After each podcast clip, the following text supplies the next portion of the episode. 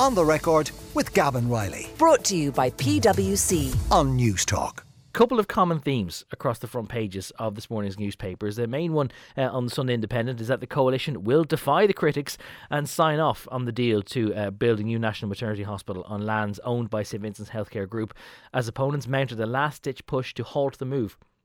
We are told today by the Sun Independent that coalition ministers will sign off on the plans on Tuesday after a two week delay. And despite continuing opposition to the move over concerns around the governance, ownership, and ethos of the new facility, in a further move to assure the public, the government will this week announce a review of the planned hospital after its first year of operation to ensure that there are no issues with provision of terminations, sterilisations, fertility, and other issues. There will be a report to the minister on whether there were any difficulties applying legislation in the first year of the hospital opening, a senior source said yesterday. With the hospital expected to take almost a decade to build, however, the planned review would probably take pa- place around 2032. The decision by Catherine Martin, the deputy leader of the Green Party, to back the plan last Friday has paved the way for the cabinet's sign off, it says. However, there are some political concerns being voiced elsewhere in the papers because a Green Party TD, Neasa Hourigan, a backbench TD, says that she is not assured by letters of comfort given by the health minister and two hospitals uh, to her party colleague Catherine Martin. She is speaking to the Sunday Times today, and she says that it is a difficult question for her. She says she is not reassured. Uh, all the reassurances contained in those letters were already in the public sphere since Wednesday's Oireachtas committee session with Stephen Donnelly, the HSE, and others.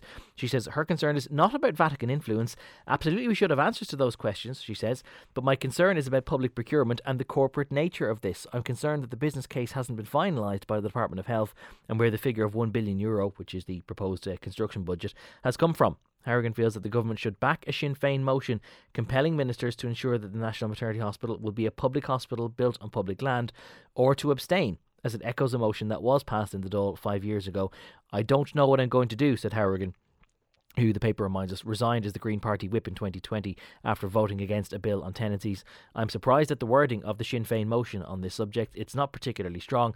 I would find it difficult to vote against a more stark motion. Roisin Shortall, who's another member of the Oireachtas Health Committee, says there's still a huge gap in information as well. Maybe we might get uh, some of that information addressed by uh, Dr. Jenny Hughes, as I said, who is a member of the National Maternity Hospital. She's going to be with us a little bit later in the programme. Uh, the main story in the Sunday Times, by the by, today is from Simon Coveney, who says that the British government's grandstanding over the Brexit protocol has more to do with the politics of Westminster than about finding solutions for Northern Ireland, which are some of the harshest criticisms made yet by the Irish government over Brexit. Um, we were talking more about that with Brian Rowan, as I said, a little bit later uh, in the programme as well. Irish Mail on Sunday. Fine Gael dirty tricks to blame for the National Maternity Hospital route. Dirty tricks by Fine Gael. Somebody is calling shenanigans. Um, Fianna Fáil has accused coalition partners Fine Gael of dirty tricks over the National Maternity Hospital debacle. Ministers and TDs from Fianna Fáil have made extraordinary claims about a coordinated campaign to undermine Health Minister Stephen Donnelly uh, and his plans for the hospital for political reasons. One Fianna Fáil minister told the Mail on Sunday that the National Maternity Hospital has brought coalition relations to their lowest level since the government was formed. The minister said, What happens to a collective voice coming from government? It is just politics. There are certain individuals in Fine Gael trying to damage Stephen Donnelly, and there's just a certain amount of politics attached to it. Uh, though Fianna Fáil concedes that there are some in Fine Gael who do have genuine concerns about the plans for the hospital, Mr Donnelly's Fianna Fáil supporters say that others in the party have used the issue cynically to damage the health minister, and there is a series of bullet points further down the piece explaining exactly what these grievances are. We're told that Fine Gael ministers and TDs have exploited arguments over them in the hospital for political reasons. Uh, Stephen Donnelly had to phone Leo Varadkar and ask him to get his Oireachtas members back into line at a private meeting of the Oireachtas Health Committee. That there was a coordinated attack, we're told, on Donnelly's plans carried out by Cabinet, which can't be difficult to point the finger there, considering that there are only seven or eight Fine Gael members who actually get to attend cabinet meetings. We're told Fine Gael TDs are unhappy that Donnelly's plan for the maternity hospital is better than the one they had. Quote: Fine Gael ministers undermined Donnelly throughout the COVID nineteen pandemic. It also adds, and senior Fine Gael figures are directing coordinated attacks on the maternity hospital policy. Uh, that is uh, detailed extensively uh, inside the Irish Mail on Sunday. And finally, for now, the Business Post. Radical reforms needed to slash dairy emissions, according to a new report. An unprecedented cap and trade system on methane emissions, uh, and a multi million euro scheme to encourage farmers to move away from dairy have been put forward as potential options to reduce emissions from Ireland's agriculture sector. These two proposals are among a suite of options in an interim report by a Food Vision Dairy Group set up by Charlie McConalogue in January to help advise on how emissions from dairy farming can be reduced. The interim report states that the dairy farm dairy farming sector must transform its way of doing business if the sector is to achieve its legally binding targets under the latest climate action plan, which do call for an emissions cut from agriculture of between 22 and 30% by the end of the next decade. Uh, that is your tour of the front pages. We're joined in the studio by Gerard Howlin, who is a, a, public affairs consultant, political commentator, former senior government advisor, and by Aideen Finnegan, who is a journalist and the presenter of the How to Pivot podcast, uh, as well as being heard regularly on this these airwaves. Uh, in, indeed, in this studio, indeed, uh, plentifully in the last couple of days. Uh, you're both very welcome this morning. Um, Aideen, I'll start with yourself. Um, I, I don't want to spend too long on it, but I'm just kind of tickled by the extent of the dossier that appears to have been compiled by Fianna Fáil of uh, Fine Gael involved in some sort of dirty tricks campaign to undermine their own hospital plan. Yeah, well, I, I mean, it is interesting because the um, it, it, definitely this has turned into a bit of a political football, and obviously, um, I don't know. Will you be more informed to talk about how Fine Gael uh, parliamentarians feel about the minister uh, hmm. Stephen Donnelly, a blow in into the party? Uh, but it, I mean, it has become quite political in a way that it seems to have obscured the actual nuts and bolts of what's going on with the hospital. I was struck by Neasa Hourigan talking about that she has issues with the concern with the public procurement and the corporate nature of it, mm. and that the business case hasn't been finalised because I think that has been glossed over in the furore. Uh, it has turned into, um, you know, accusations that people are just, you know, on a non-witch hunt, and mm. that uh, the Vatican influence is overstated, and uh, when you know the, the government would insist it's not there at all, and indeed medics in the National Maternity Hospital would insist it's not there at all. But actually, there are issues that seem to be um, quite I think Senator Alice Mary Higgins, in during the Oireachtas um, Health Committee hearings during the week, mm. asked a very good question about if the lease is for 299 years, and the lifespan of a hospital is only 50 to 70 years, mm. if there's no longer a hospital on the site, does that break the covenant? Does it break the terms of the lease? And is the government then on the hook for this site, which is not not to be used mm. as a maternity or, hospital? Or are we actually on the hook for actually building four or five hospitals on this site and we're only talking about one? Exactly. Um, Justine McCarthy, writing in the Sunday Times today, is saying, why is the, you know, uh, uh talking about why is the leasehold hospital being equated to ownership because the um, you know talking about this effective ownership for 299 years but the legal documents say that St Vincent's um, Hospital Group can mortgage the building after mm. 20 years so I think there you know and, and, and you had um, Simon McGarr the solicitor on yeah. the show last week who actually said in the first schedule of the lease it says that any any the land anything that's built on it is is owned, is strictly owned. speaking, yes. by St Vincent's Healthcare Group. Yes. Yeah. So uh, there we have a lot of. Uh, I think that might be uh, contradicted later on in the contract.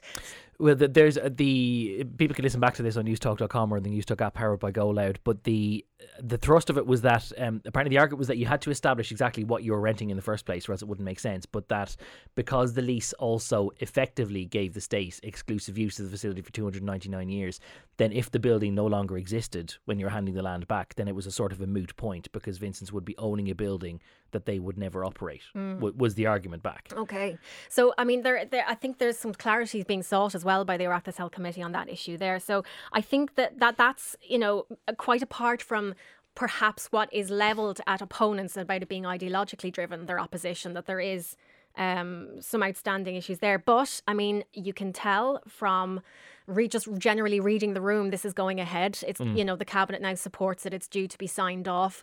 The um, while there are many eminent people on both sides of the debate, it does seem that the people who oppose to it are in the minority, and it looks like this this plan will be going ahead. So hopefully, mm. you know, there won't be. I mean, a bit of a gamble, I suppose, and uh, that it'll be grand, but the leap of faith is being taken. Yeah, uh, as I said, Gerard Howlin is also with us, public affairs consultant, political commentator, and former uh, senior government advisor, occasional columnist now for the Irish Times as well. Um, Gerard, just to get straight out of the bat, you have some some previous professional experience advising the St Vincent's Group, so let's just uh, yeah. just disclose that for the record, so people don't think that it's being sort of hidden in any way. Um, are you surprised? That the government is seems as determined to go ahead, uh, despite some obvious disquiet on its own backbenches, and not apparently uh, entertain this idea that was floated in one of the papers on Friday about a legal codicil or something that would clarify the language that's already there, which seemed to have been shot down as quickly as it was mentioned. Well, let's see about the fine detail of a codicil or otherwise. Let's see what happens in the next 48 hours. I suppose the bigger question is Am I surprised that it's going ahead? And, and the answer is no, it's for this reason So I understand the purpose of a national maternity hospital moving out of Holles Street to a St Vincent's is that it is co-located with a major teaching hospital, uh, of which there are very few. In addition to which, the Coombe is planned, I believe, to move to St James's and the uh, Rotunda to Blanchardstown. Yes. So that leaves the yeah. number of options very limited. And I, I, you can talk about opponents being ideologically driven. I have to say, I find no problem with people being ideologically driven. It's quite okay. I. It's kind of funny that right? that's become something of a dirty word, actually, isn't it? You know, I, I've no problem with that. And I understand from first principle the attraction of public land and public ownership. I wish our health service was completely different, Mm. but it's not. But And in the context of limited options and pressing time, uh, I'm not sure what other option the government has in relation to building a new national maternity hospital that is actually co-located with a major teaching hospital. Uh, and I think everyone uh, ascribes to the ideal of co-location, and everyone ascribes to the ideal of getting out of Holles Street where it is. I think I saw it being described in some press clipping the other day as Ireland's first all-electric hospital when it was fully built in the 1930s. Which you know, if we're talking about hospitals that have a shelf life of 50, 70 years, they've been there for 90, and they'll be there for about 100 before they, they fully do get to move out. But one of the concerns, e- even if you park the, the, the question mark about possible religious interference uh, as it's perceived by some, this idea that the state wouldn't necessarily take this thing into direct ownership that you know you, as you said yourself you'd prefer if the, it wasn't this kind of hodgepodge or this governance mix that if it was just fully state owned state operated state managed and i think most people would agree with that. But then why accept some sort of managerial hodgepodge or why persist with the idea of the voluntary hospital model a century after the state came into being Because I think the challenge for the state, uh, of which Vincent's is an example, but there are many others, of upending the system as it is, um, is, is simply too much. It would take such a long time to do. The state has expressed its disquiet and it has formulated its solution insofar as it can in something called Care, which is apparently, however convincing, our plan to fundamentally reform how health is delivered in the country.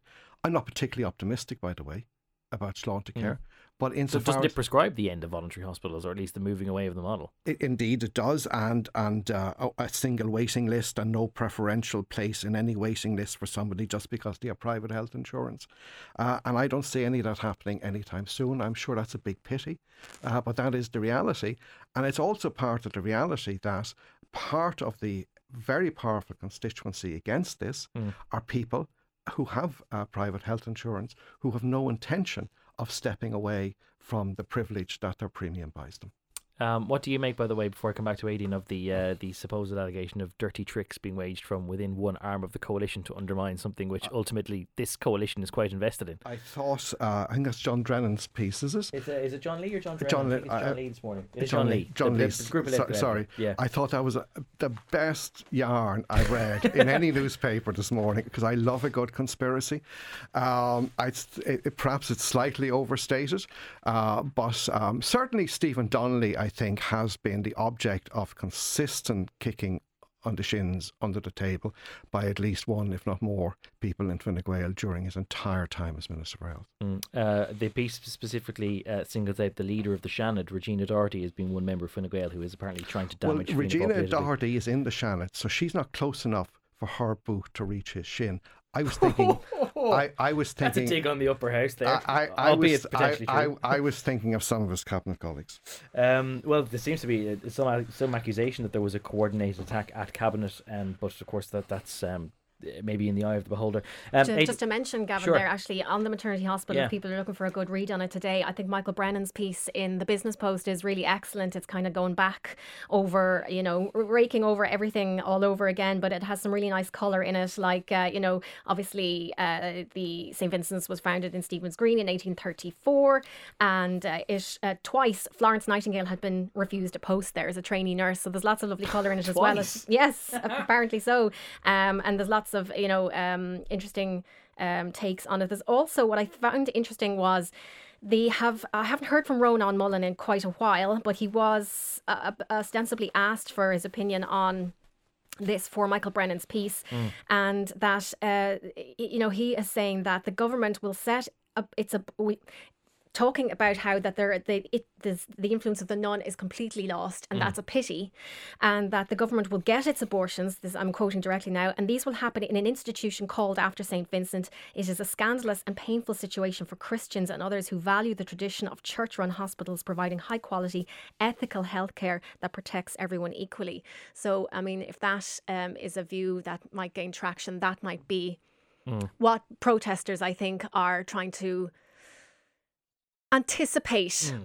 May gather pace over the coming decades. Uh, Gerard, just any, say, so- yeah, go ahead. I, I, I, want- see, I, I, I, I, I don't see an advantage, it's a shocking disadvantage of being significantly older than either of you two. But, but I, I don't uh, think that's a I, I disadvantage, clearly remember the uh, pro-life campaign in the early 80s. Hmm. I remember the divorce referendum that was passed, the, the, the defeated divorce referendum Yes. in the 80s, but the divorce referendum that was barely passed by the narrowest of margins in in the mid, mid, yeah. mid 90s.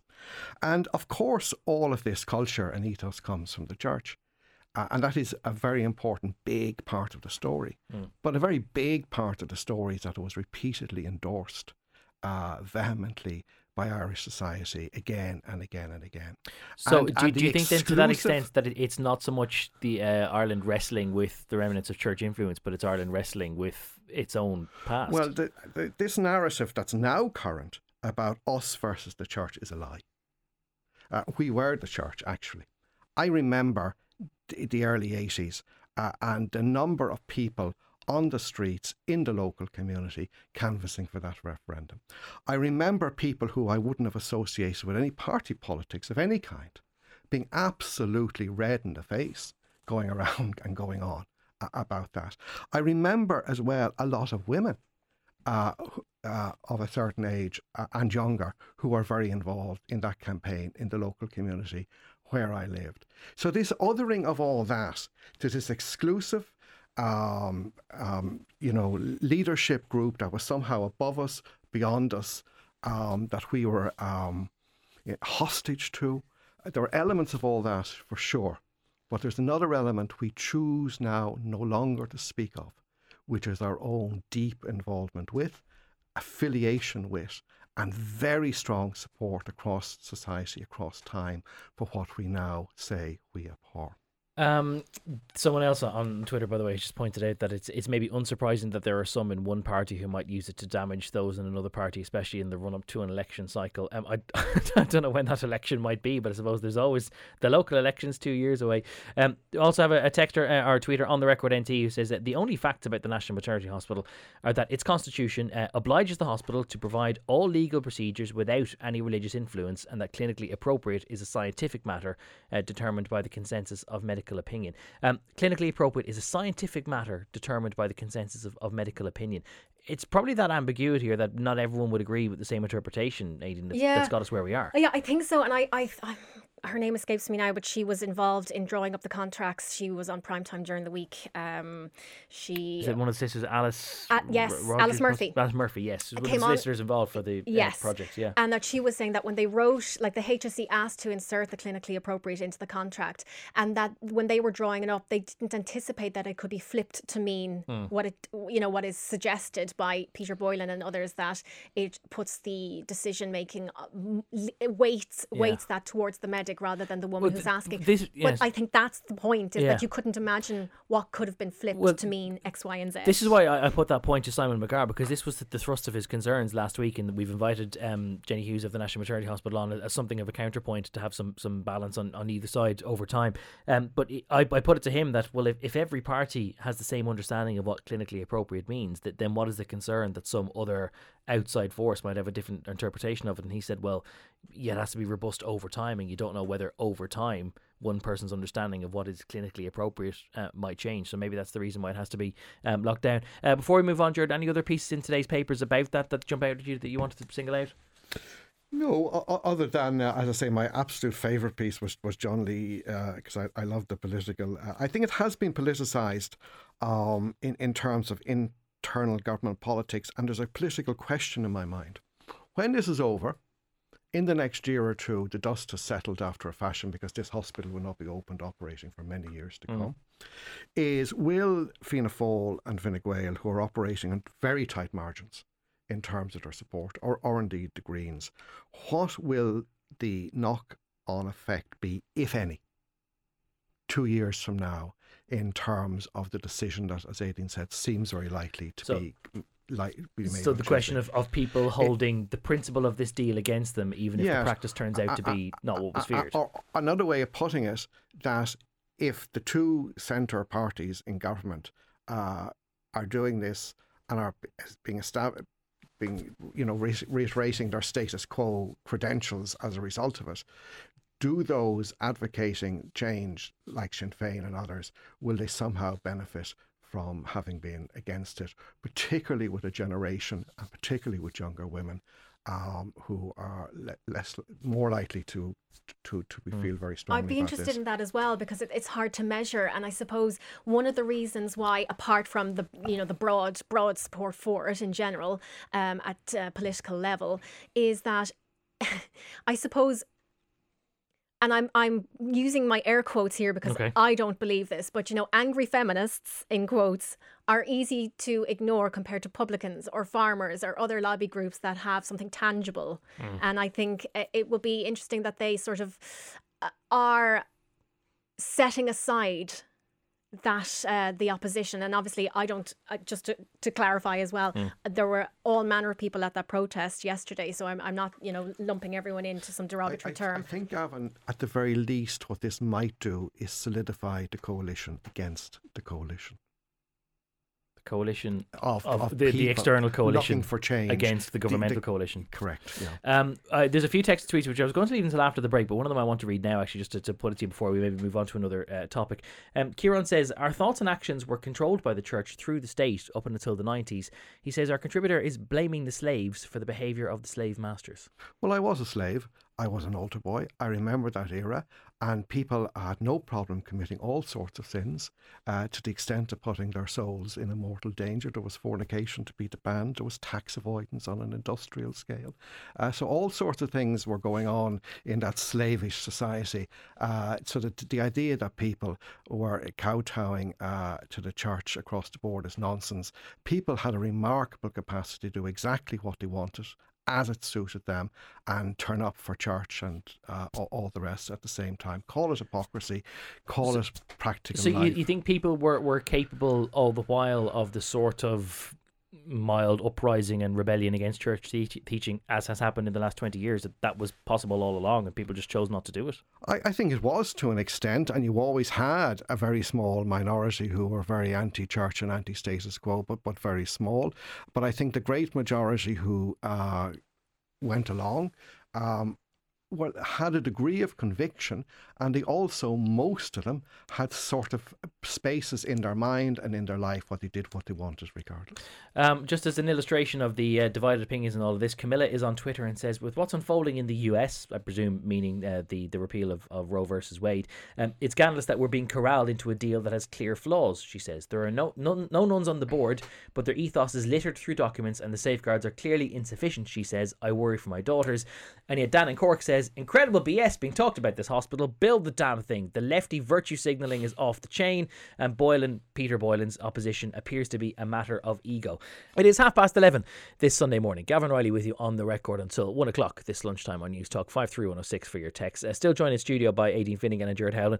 And also on the line now by Brian Rowan, former security editor of BBC Northern Ireland. Um, Brian, you might be familiar with because he's come onto the show a couple of times to talk about uh, events and impasses, uh, rather, I suppose, non events really, uh, north of the border. Um, his last book was called Political Purgatory The Battle to Save Stormont and the Play for New Ireland. That was about the Cash for Ash scandal and the three year impasse that it caused. Um, Brian, I hope I'm not putting words in your mouth by suggesting that your, your ultimate conclusion at the end of the book was that if Stormont collapsed another time, that it basically would be beyond saving. Is that still how you feel now?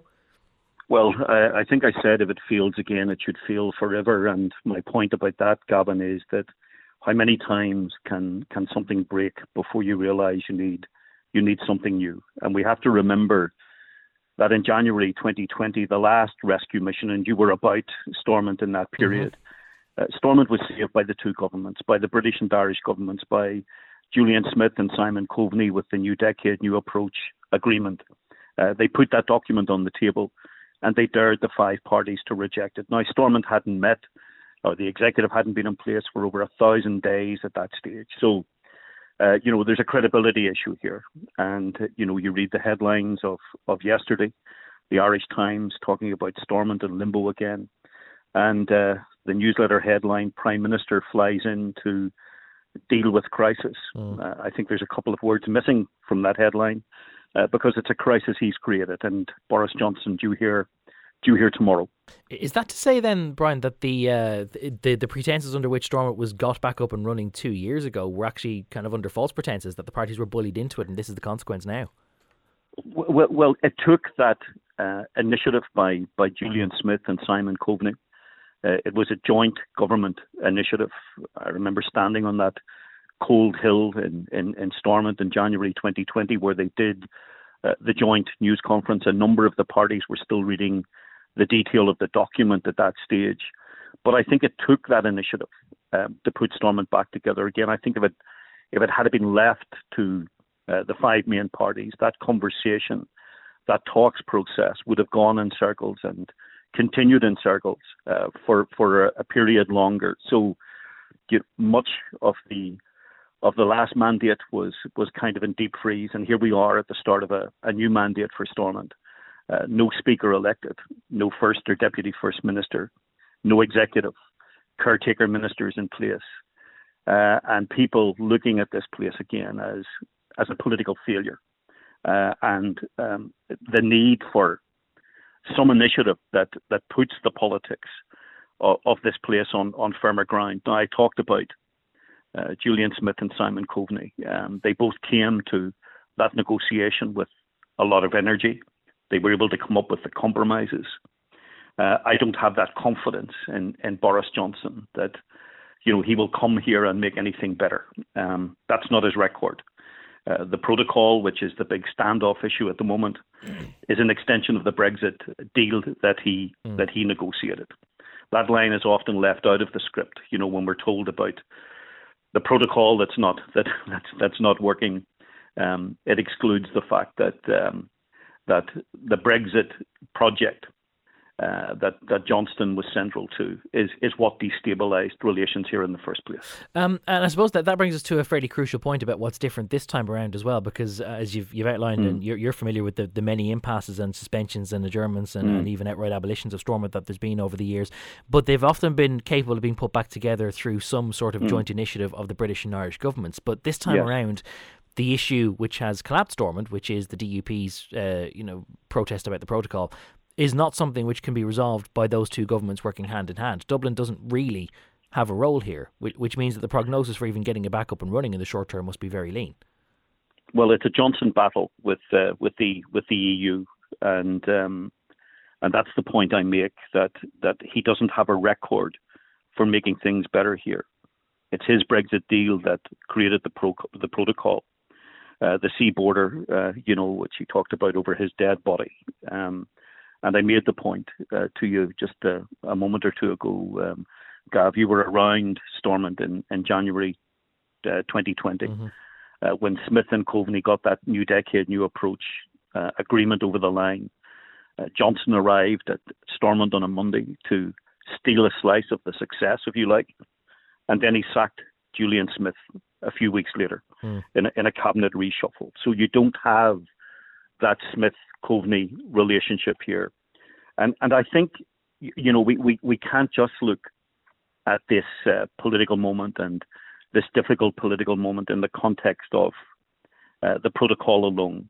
Uh, there is a direction of travel in the politics of this place which is unnerving and unsettling the unionist community. So look at the post Brexit period. In 2017, unionists lost their overall majority at Stormont.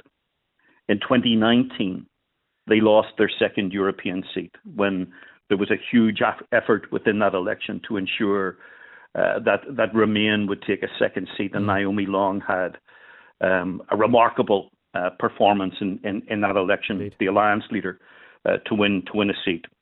2019, the UK general election, Unionists no longer hold the majority of Northern Ireland seats at Westminster. Then you get to 2021 and the realization and the, the reality of the sea border. And, and in unionist minds, not just those new post Brexit trading arrangements, but a sea border that, in their minds, uh, creates further difference and distance between this place and the rest of the United Kingdom. So it becomes uh, an, an, issue about the uh, the constitutional status of Northern Ireland and the Union itself.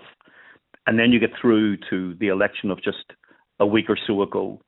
Uh, Sinn Féin emerges as the largest party, now in position to nominate for First Minister. And in the Unionist mind, that's another loss. So I, I think if we look at this only in terms uh, of the protocol, we're kind of missing uh, the wider frame and yeah. the wider point. That, well, that then, direction of travel um, is, is certainly unsettling and unnerving well, then, then, uh, the unionist community. Yeah, let, let me bring you back to, to, to, your first point about how you you might have to reconsider whether power sharing or whether the Stormont arrangements as they currently exist are fit for purpose if they keep breaking mm. down uh, over so many times. Um, not to make you into some sort of fantasy George Mitchell uh, character, but there's yeah. been a lot of talk about the the rise of the alliance and whether now there should be reconsideration of power sharing so that you could maybe. Mm have some, you know, some involvement with the other designation that maybe you could have mm. some sort of administration cobbled together that doesn't necessarily require the consent of both of the larger communities. Uh, I imagine, yeah. given the place that unionism is in, that it would be a, a, bit of a powder keg if you were to exclude them from a new governance. But if power sharing right now doesn't work, then, then what is the future? What might work? What well, work? I, I think if you go to a new negotiation, then then everything is on the table again and certainly that reform of the institutions that would bring that, that designation of other into play would be would be one of the the issues most definitely on the table. And I think this is the other point that is missed in our politics at this stage, Gavan. That rise of that third pillar, the it's a, a much more significant and influential uh, player within our politics now. Alliance doubling, more than doubling, yeah. their representation at Stormont um, in the election just a week ago. Now 17 members there. They had they had eight in the, in the last um, assembly election. I mentioned Naomi Long winning that uh, European seat. Stephen Farry in that remarkable 2019 general election, winning a seat for Alliance in North Down, which I, I, I think unionists probably believed their name was on that seat um, before the election. So that third pillar is becoming much more significant within our politics. And we had a lot of talk pre election that if Sinn Féin emerged as the largest party in the position uh, to nominate for First Minister, and this was Jeffrey Donaldson saying this, then the, the demand would become louder for a border poll. Now, one thing that isn't often discussed in that border poll conversation is that neither Green nor Orange can win a border poll.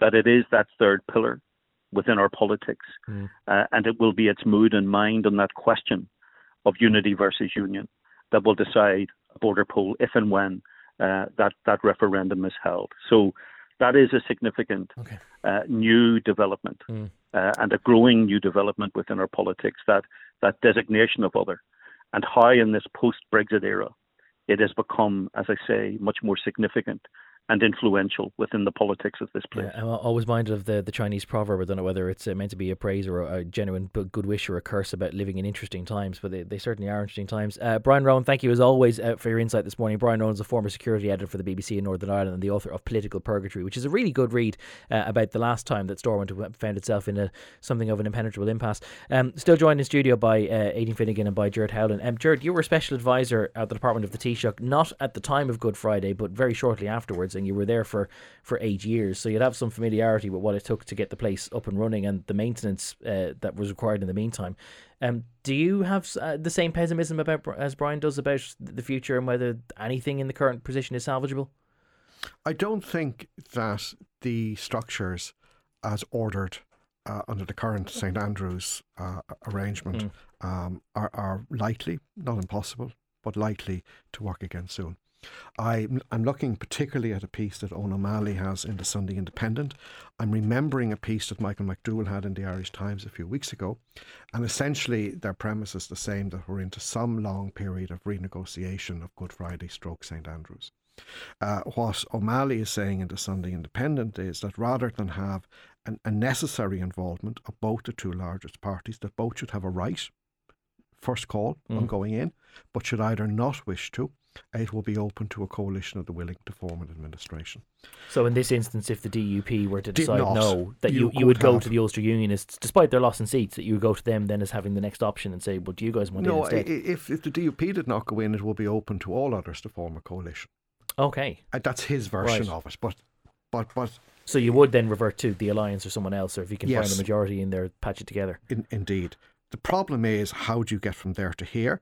And if you did, what would the consequence be? And, you know, could that be a powder keg? And the answer is yes, because you have unionism in retreat and, under siege in its own mind uh, over many years. It doesn't see really any of the things over the past 20 years, uh, Good Friday, St Andrews, as, as being particularly positive, and the loss of seats and status and all the rest. And the founding purpose of Northern Ireland 101 years ago was a Protestant state for Protestant people.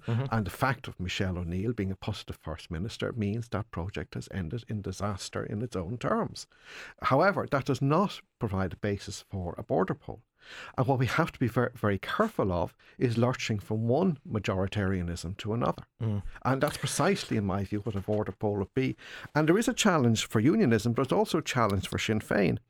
How does a party that talks about a united Ireland morning, noon, and night change the fact that it is the leading piece of toxicity in against a united Ireland in Northern Ireland in a border poll to people who are not convinced supporters already? Uh, Aideen Finnegan, this is very much honours mats for before lunchtime o- Oh on a God. Sunday. But well, uh, I didn't so, do it. So but but like uh, well, I'm kind of reaching the conclusion though that, that if um if people who've been around Stormont for ages inc- increasingly are of the opinion that it's going to be next to impossible or certainly very unlikely that the current system is going to work anymore that you can go back to power sharing like we've had for a lot of the last quarter of a century.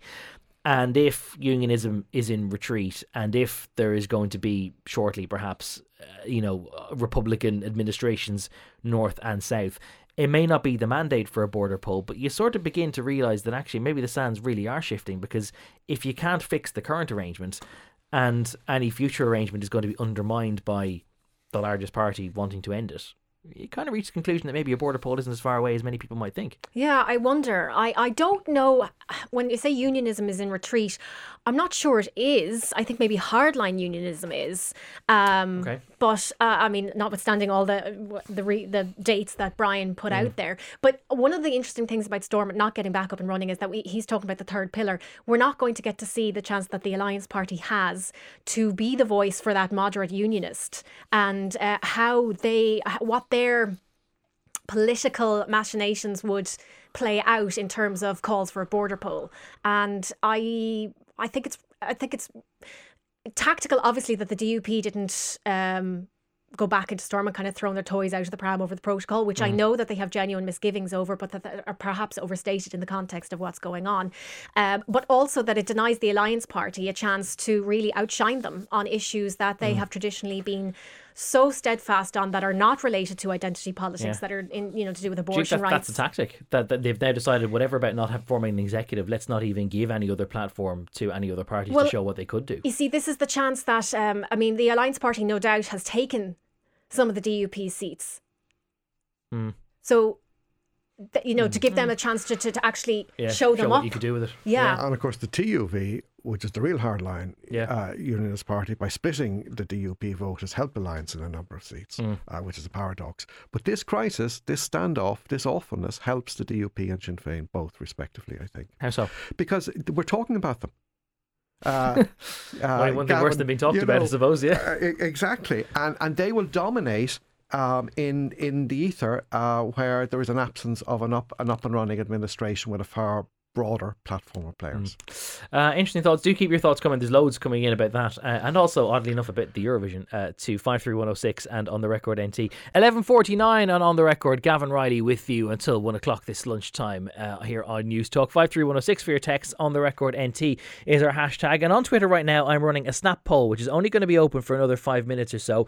It is asking whether the government should buy a new ministerial jet, and the reason I'm asking is because there is a story by Ken Fox which appears today in both the Sunday Times and in the Sunday Independent about how the Taoiseach found himself stranded in Brussels inside the last three months. Aideen, tell us more. This is a great little story. So, Micheál Martin was stranded in Brussels after the Air Corps plane scheduled to fly them home broke down. So they got out with no problem. So the government Learjet is, you know, um, undergoing repair. So it's out of commission. So it was in a CASA Maritime Patrol aircraft that was deployed for Maritime patrol aircraft. Maritime Patrol Okay. aircraft. So something which is usually, you know, keeping an eye out for literal piracy or Exactly, maybe Rus- literal- Russian military exercises. Indeed. Was sent to bring the Taoiseach home from Was- Brussels. well, no, it went it went out to Brussels as well with no problem, but it was in Brussels. It, it had a, it had a bit of a hitch. So instead, a third aircraft, a smaller PC-12, which because of its single engine is not considered ideal for a use by a Taoiseach or president, had to be dispatched. So this caused tensions between the Department of Defence and Defence Forces over the last minute snag, and uh, there was a, a an official um, correspondence to the Air Corps saying it's imperative that they're notified of any major issues related to you know the Ministerial Air Transport Service, and that there was no notification, and that this basically that the we have an aging um, Learjet that perhaps it's coming to the end of its life cycle. It's it's 19. Uh, it's old enough to vote now, and it, uh, it, it, it that it should we need a new one basically Uh, because I- we can't be using this maritime jet. Uh, that Learjet is uh, welcome to vote on the poll. The hashtag is on the record NT. Uh, I am uh, at Gav Reilly on Twitter. Um, th- this is the, the second time that such issues have been raised because I remember a couple of years ago the government previously had a second jet, a Gulfstream jet, uh, which was sent off for its annual service in Georgia, I think, in Atlanta.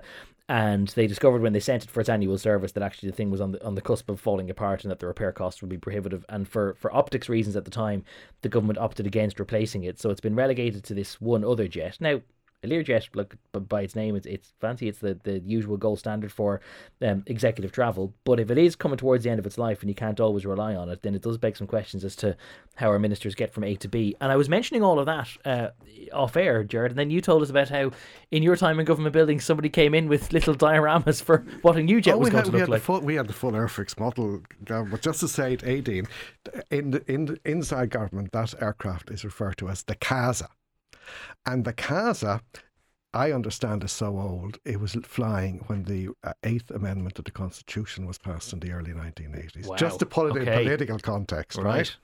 right? Um, it's almost impossible to speak on it. The level of noise on the inside, and you would need on to the be- present the, the present this- operating this- Learjet. uh, no, this CASA. Oh, okay, thing, sorry, Uh, yeah, uh, that the Taoiseach has been ferried around on the occasions when it flies, Mm. and to use the bathroom facility, and I'm using those words in their loosest sense. Okay, It would be helpful if you had a past life as an, ac- an acrobat or a ballet dancer. Okay.